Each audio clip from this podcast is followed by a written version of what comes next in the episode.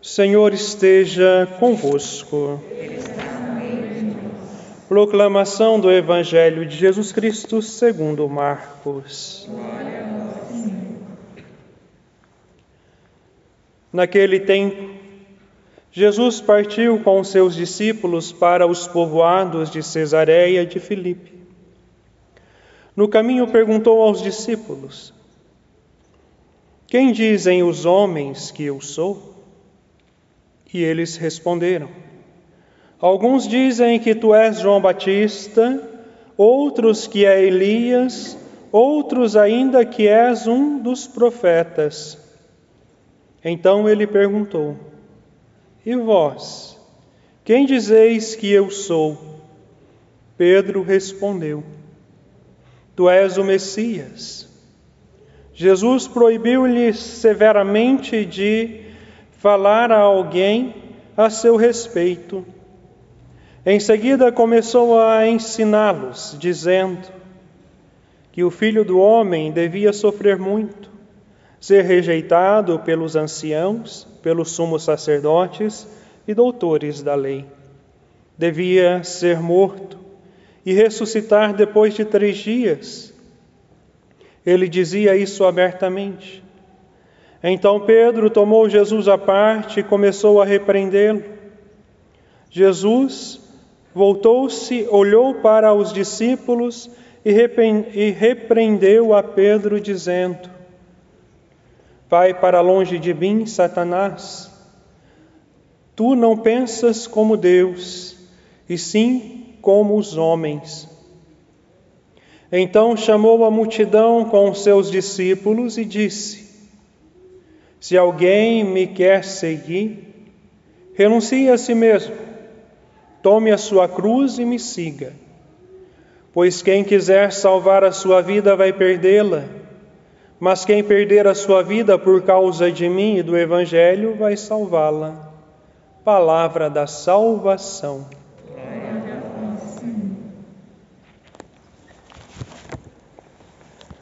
Meus amados irmãos, irmãs,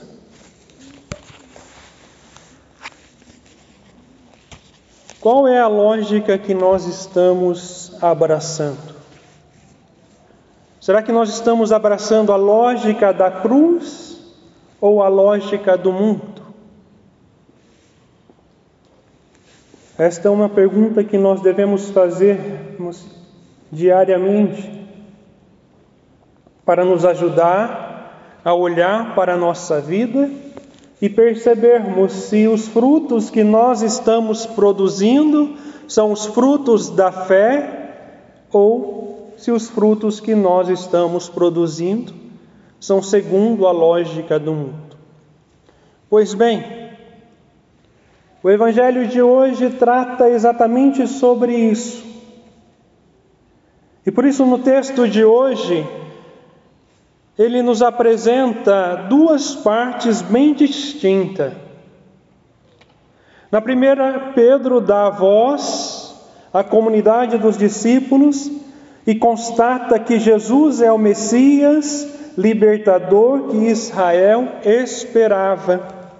E na segunda parte, Jesus explica aos discípulos que a sua missão messiânica deve ser entendida à luz da cruz, isto é, como dom da vida aos homens por amor. Para que nós possamos compreender a dimensão da lógica mundana e da lógica da cruz, a primeira parte nos ajuda a compreender esta primeira dimensão. Veja, Jesus, logo no início do Evangelho, coloca duas questões aos discípulos. O que as pessoas dizem de mim ou seja, o que as pessoas estão dizendo sobre Jesus e o que os seus seguidores, os próprios discípulos, pensam dele. Qual será que seria a nossa resposta diante de Jesus? Por mais que nós estamos vivendo esse tempo de crise, uma crise existencial em relação ao ser humano, mas ao mesmo tempo muitos buscam entender a sua fé. Mas será que realmente, de fato, nós entendemos? Será que, o que será que nós realmente pensamos de Deus? Será que nós estamos pensando segundo a lógica do mundo ou segundo a lógica de Cristo? Pois vejam, no Evangelho a resposta em relação aos homens, ou seja, a opinião dos homens em relação a Jesus é: eles veem Jesus em continuidade com o passado. João Batista, Elias ou algum dos profetas Veja, eles não conseguem captar a condição única de nosso Senhor Jesus Cristo, não conseguem captar a sua novidade, a sua originalidade. Reconhecem apenas que Jesus é um homem convocado por Deus e enviado ao mundo como, com uma missão. Como profeta, como os profetas do Antigo Testamento. Veja, meus amados irmãos, esta é a lógica dos homens. Eles não conseguem enxergar a verdade, eles não conseguem enxergar a novidade, mas apenas olham para Jesus como sendo mais um profeta enviado por Deus. Como um homem bom, como um homem justo, como um homem generoso que escutou o apelo do Senhor e se esforçou por ser um sinal vivo de Deus, como tantos outros profetas que foram enviados para o povo de Israel. É muito, mas não é o suficiente. Significa que os homens não entenderam a novidade de Jesus nem a profundidade do seu mistério. Não entenderam nada. Mas qual é a opinião dos discípulos? Veja, meus amados irmãos, os discípulos pensam que Jesus vai muito além da opinião comum. Podemos dizer hoje muito além da opinião pública, porque a opinião pública já não é mais pública, porque as pessoas estão sendo manipuladas pelos meios de comunicação e pelas redes sociais. Desculpa, mas você está sendo uma marionete na mão de uma minoria. Portanto, a sua opinião muitas vezes não é sua, e a opinião pública deixou de ser uma opinião onde as pessoas pensam, meditam e refletem, são levadas pelos ventos.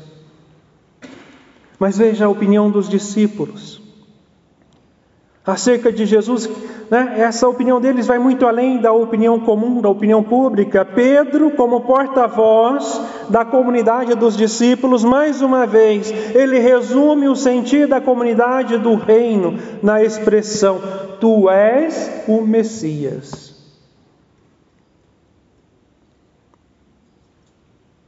Dizer que Jesus é o Messias, o Cristo, significa dizer que ele é o libertador que o povo de Israel estava esperando. O libertador enviado para libertar Israel da sua escravidão. Enviado por Deus para libertar o seu povo e para lhe oferecer a salvação definitiva. Veja, a resposta de Pedro estava correta, no entanto, podia também levar à confusão. Por quê? Porque qual era a opinião pública do povo de Israel naquela época? Também estavam sendo manipulados.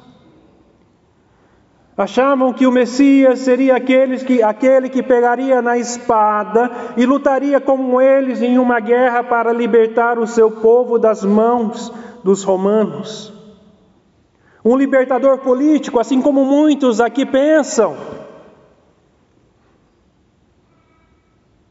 Não, não é isso que Deus, ou seja, não é isso. Pedro estava correto, era o Messias, o enviado por Deus. Mas diante da realidade da opinião pública, poderia ser mal interpretada como um salvador da pátria, como um guerreiro, um general. Um rei que iria tomar a frente do povo e iria conduzir o povo à guerra, à libertação. Mas não era esta a realidade.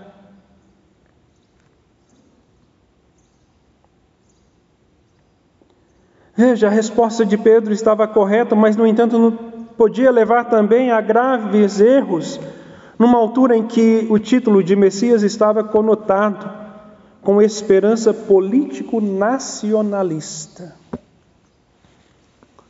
Por isso, os discípulos recebem ordens expressas para não falarem disso a ninguém, para não levar os outros ao erro era preciso clarificar ainda mais, depurar e completar a catequese sobre o Messias e a sua missão. Porque ainda os discípulos estavam muito crus. Mesmo estando ao lado de Jesus, ainda não compreendiam a missão do Mestre. Tanto que alguns o seguiam ainda como discípulos, achando que ele seria esse libertador político nacionalista, que era um rei, que iria tirar a, a, a nação de Israel daquela situação crítica. Por isso Jesus, ele proíbe eles de dizerem isso porque ele precisava ainda amadurecer a ideia dos discípulos a respeito da sua missão para evitar esses perigos, ou seja, para evitar todos os perigos e equívocos. É isso que Jesus vai fazer logo em seguida. Isso é a primeira parte do Evangelho de hoje. Assim como muitos pensam né, em um Salvador humano, mas se esquece que o único que pode nos salvar e salvar a humanidade é Deus. Assim como os discípulos precisavam ser clareada, ou seja, assim como a catequese, a formação dos discípulos estava apenas iniciando e precisava ser purificada, muito daquilo que eles pensavam, assim nós também precisamos. Nós precisamos clarear a nossa ideia, nós precisamos clarear o nosso pensamento, nós precisamos tirar a venda que os meios de comunicação e as redes sociais têm colocado em nós. Nós precisamos deixar de lado a opinião de uma minoria que leva a maioria a achar que estão pensando a mesma coisa. Nós precisamos parar nos formar, ou seja, conhecer verdadeiramente o Evangelho, conhecer verdadeiramente o nosso Senhor Jesus Cristo, porque se não há um encontro pessoal e verdadeiro com o nosso Senhor Jesus Cristo, de nada vale as nossas intenções, de nada vale a nossa caridade. Uma fé sem obras é uma fé vazia. Mas a caridade, se não for entendida segundo o coração de Deus, segundo a vontade de Deus, segundo o amor de Deus para conosco, também se torna algo em vão. Porque a caridade pela caridade não vai levar ninguém para o céu.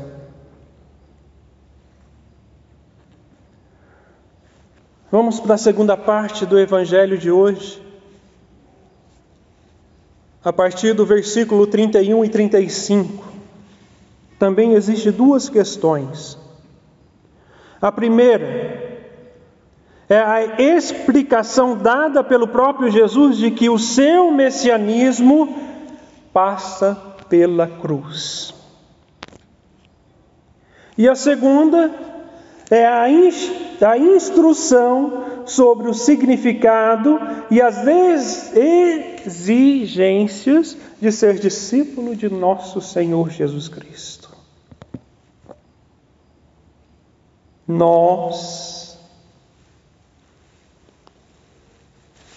ainda não entendemos o que é ser discípulos de nosso Senhor Jesus Cristo, assim como seus discípulos naquela época.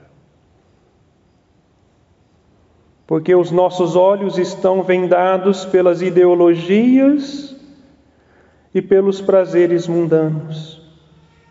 E por isso Jesus precisa explicar aos seus discípulos e a cada um de nós que o seu messianismo passa pela cruz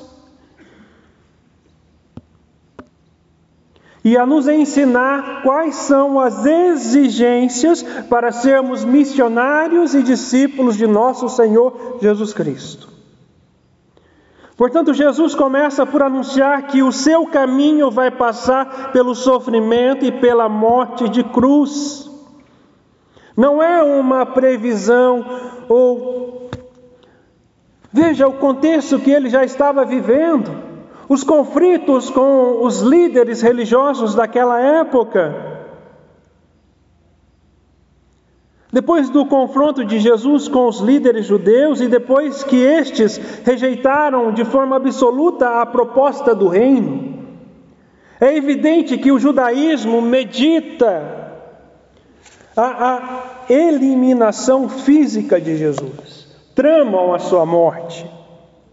Jesus tem consciência disso, ele não é uma pessoa alienada daquilo que acontece à sua volta. Ele tem consciência, no entanto, não se demite do projeto, ou seja, ele não desiste do projeto do reino e anuncia que pretende continuar a apresentar o projeto de Deus até o fim para cumprir os planos de Deus a nosso respeito. Pedro, assim como qualquer um de nós, talvez ali nós também não entenderíamos, mas Pedro não está de acordo com este final e se opõe a nosso Senhor Jesus Cristo, de forma decidida, a que Jesus caminhe em direção ao seu destino da cruz, ele se opõe. Ele não aceita que Jesus caminhe por esse caminho. Ou seja, o que isso quer dizer? Qual era a verdadeira compreensão que Pedro tinha a respeito de nosso Senhor Jesus Cristo?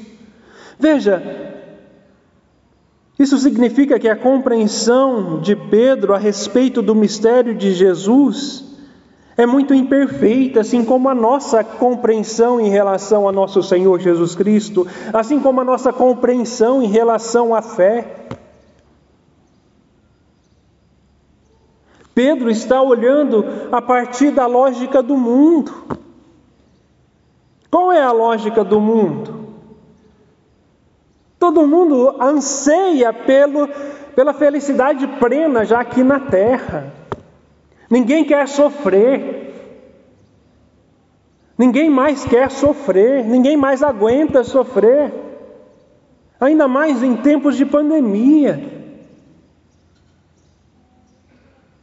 Esta é a lógica do mundo.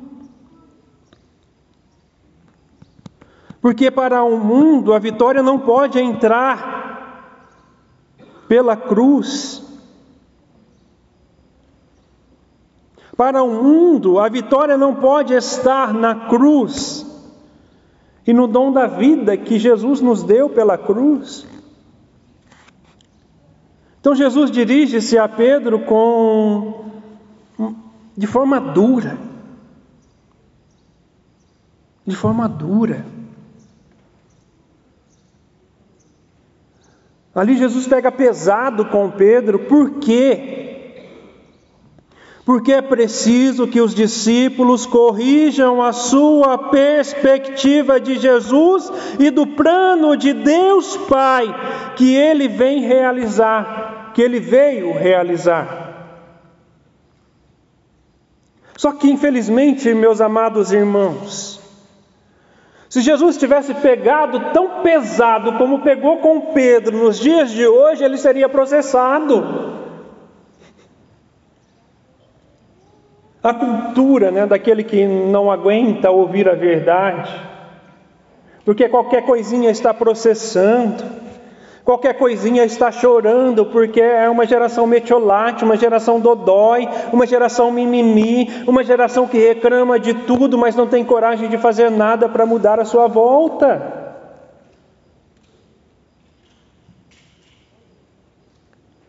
Veja, Jesus pegou pesado com Pedro, e para nós até é estranho ouvir da boca de Jesus: Vai para longe de mim, Satanás, tu não pensas como Deus e sim como os outros homens.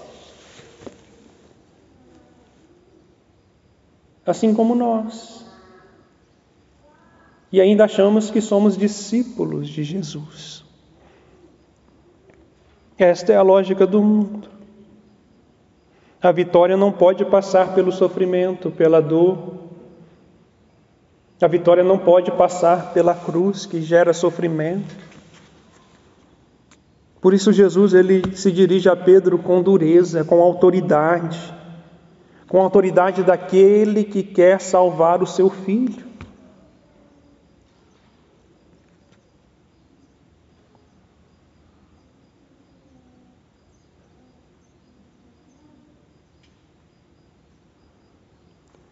Por que, que Jesus pegou pesado com Pedro? Né? Pedro chamou ele de canto, né? Os discípulos não ouviram o que Pedro falou para ele. Você acha que Jesus falou manso, né? Sai daqui.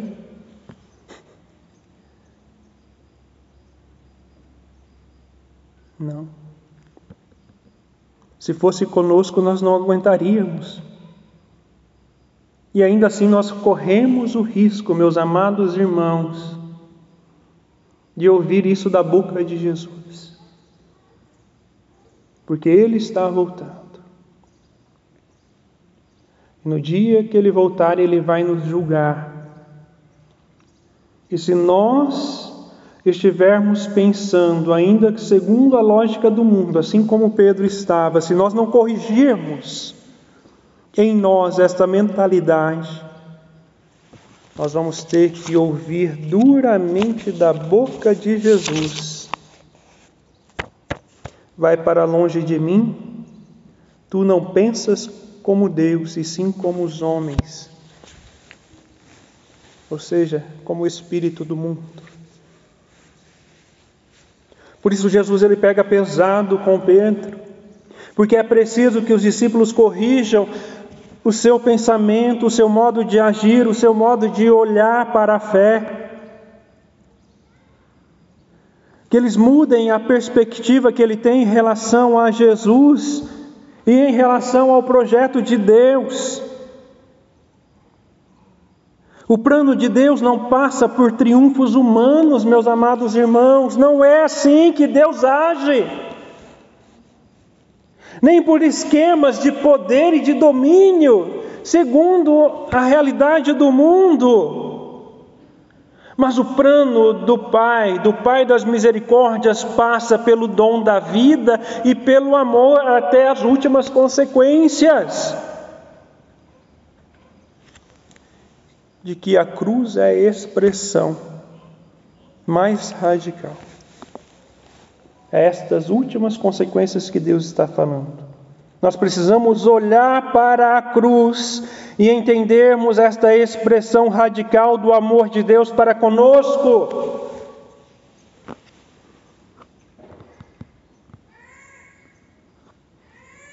Meus amados irmãos,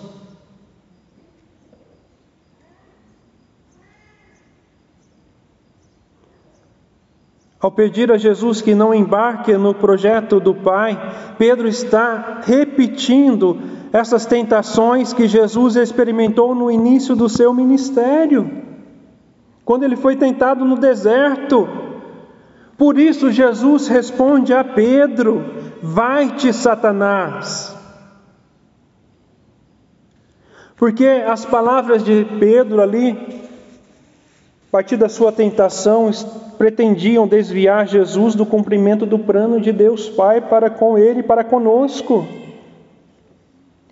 E Jesus não estava e nem está disposto a transgredir com qualquer proposta que o impeça de concretizar com amor e com fidelidade e obediência os projetos de Deus. Por isso ele foi obediente e obediente até a morte de cruz. Veja, meus amados irmãos, depois de anunciar o seu destino, que será cumprido na obediência ao plano do Pai, no dom da própria vida em favor dos homens, a entregar a sua vida por amor a cada um de nós, Jesus convida os seus discípulos a seguir um percurso semelhante a ele.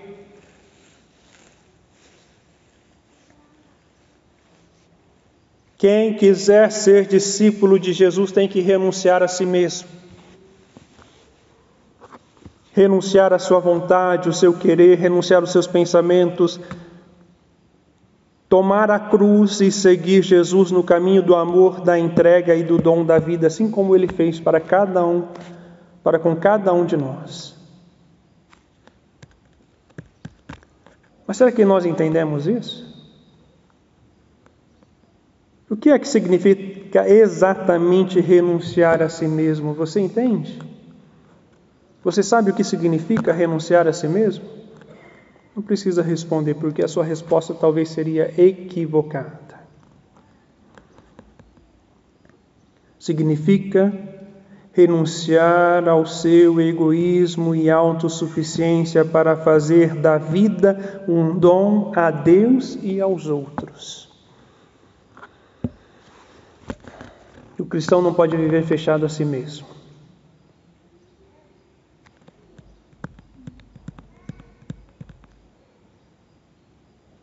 Preocupados apenas em concretizar os seus sonhos pessoais, sonho de poder, de ter e de prazer hedonista.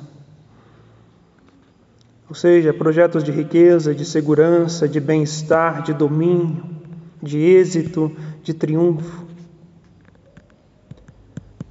tantas outras realidades. O cristão deve fazer da sua vida um dom generoso a Deus e aos irmãos, porque aquele que se encontra verdadeiramente com Cristo e experimenta o amor deste Pai, deste Deus que é Pai, Pai de, das misericórdias, traz em si esse desejo por caridade, esse desejo pelo zelo para com os irmãos, o desejo de santidade, o desejo de buscar na oração, né, estar ali presente ao lado de Deus.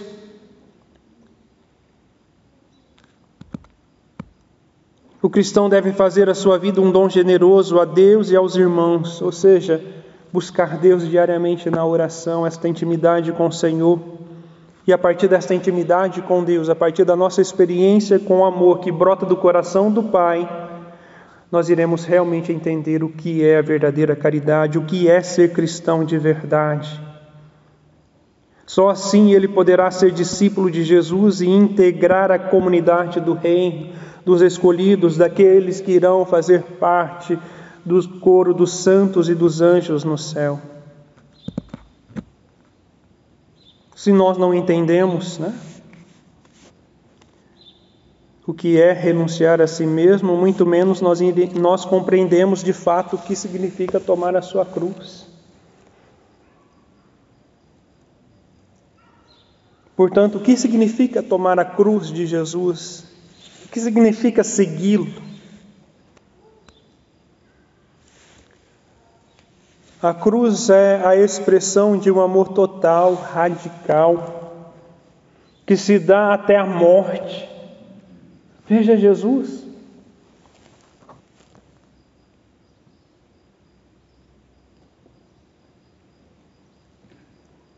Teve que paixar, desculpa, teve que passar pela sua paixão, pelo sofrimento, pela humilhação, pelas injúrias as blasfêmias, ser coroado com espinho, espancado quase até a morte e ainda ter que carregar a sua cruz. foi crucificado, morreu. Esta é a expressão de um dom de amor total e radical que se dá até a morte. Significa entregar a sua própria vida, a entrega da própria vida por amor. Tomar a cruz é ser capaz de gastar a vida de forma total e completa por amor a Deus e para que os irmãos sejam mais felizes. Só que nós não entendemos nada disso porque nós queremos ser felizes, uma felicidade egoísta, uma felicidade hedonista, que nós jamais iremos alcançar aqui na terra, uma felicidade plena e verdadeira, porque nós pensamos segundo a lógica do mundo. E nós fugimos da cruz. Ah, eu não, foge.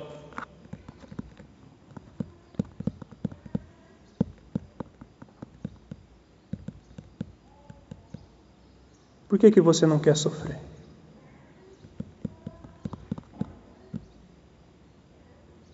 Por que, que você se desespera diante do sofrimento quando o sofrimento bate à sua porta? É porque ainda não compreendemos a lógica da cruz.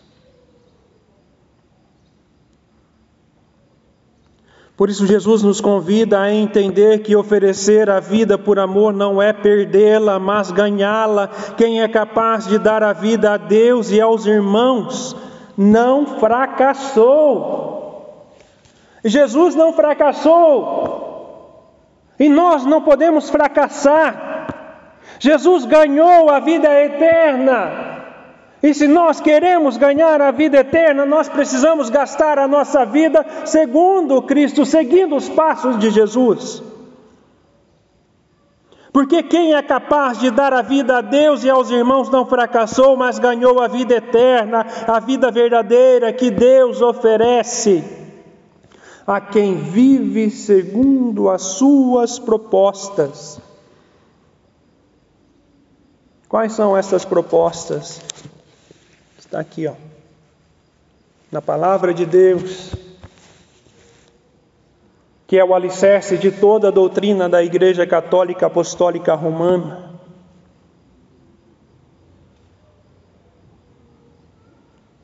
Se você ainda não conhece a doutrina da igreja, é hora de tomar vergonha na cara e começar a estudar o catecismo da Igreja Católica, que é o básico ler mais a palavra de Deus, se colocar mais na presença de nosso Senhor Jesus Cristo em oração, rezar com a sua dor, mas não pedir para que Deus atire, mas para que você suporte. Porque enquanto nós estivermos neste mundo terreno, nós iremos sofrer, seja pelas escolhas erradas de muitos, ou pelas escolhas erradas que nós fazemos, ou devido à nossa fragilidade humana. Mas diante do sofrimento, nós precisamos olhar para a cruz e entendermos tudo aquilo que Jesus nos ensina no dia de hoje. E a vivermos segundo a Sua vontade, sem blasfemar, sem reclamar, sem murmurar, mas oferecendo em reparação dos sacrilégios e ultrajes cometidos pelo mundo inteiro em relação à Eucaristia.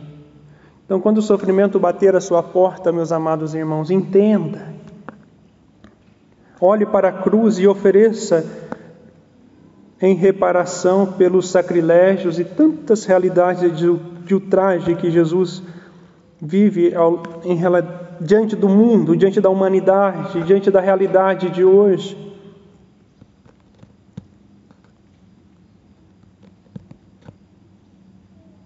Se nós queremos alcançar a santidade de vida, nós precisamos ter Jesus como espelho.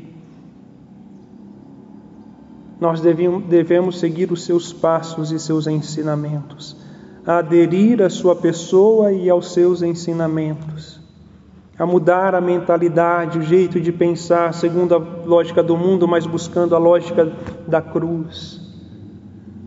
Só assim nós seremos salvos. Louvado seja o nosso Senhor Jesus Cristo.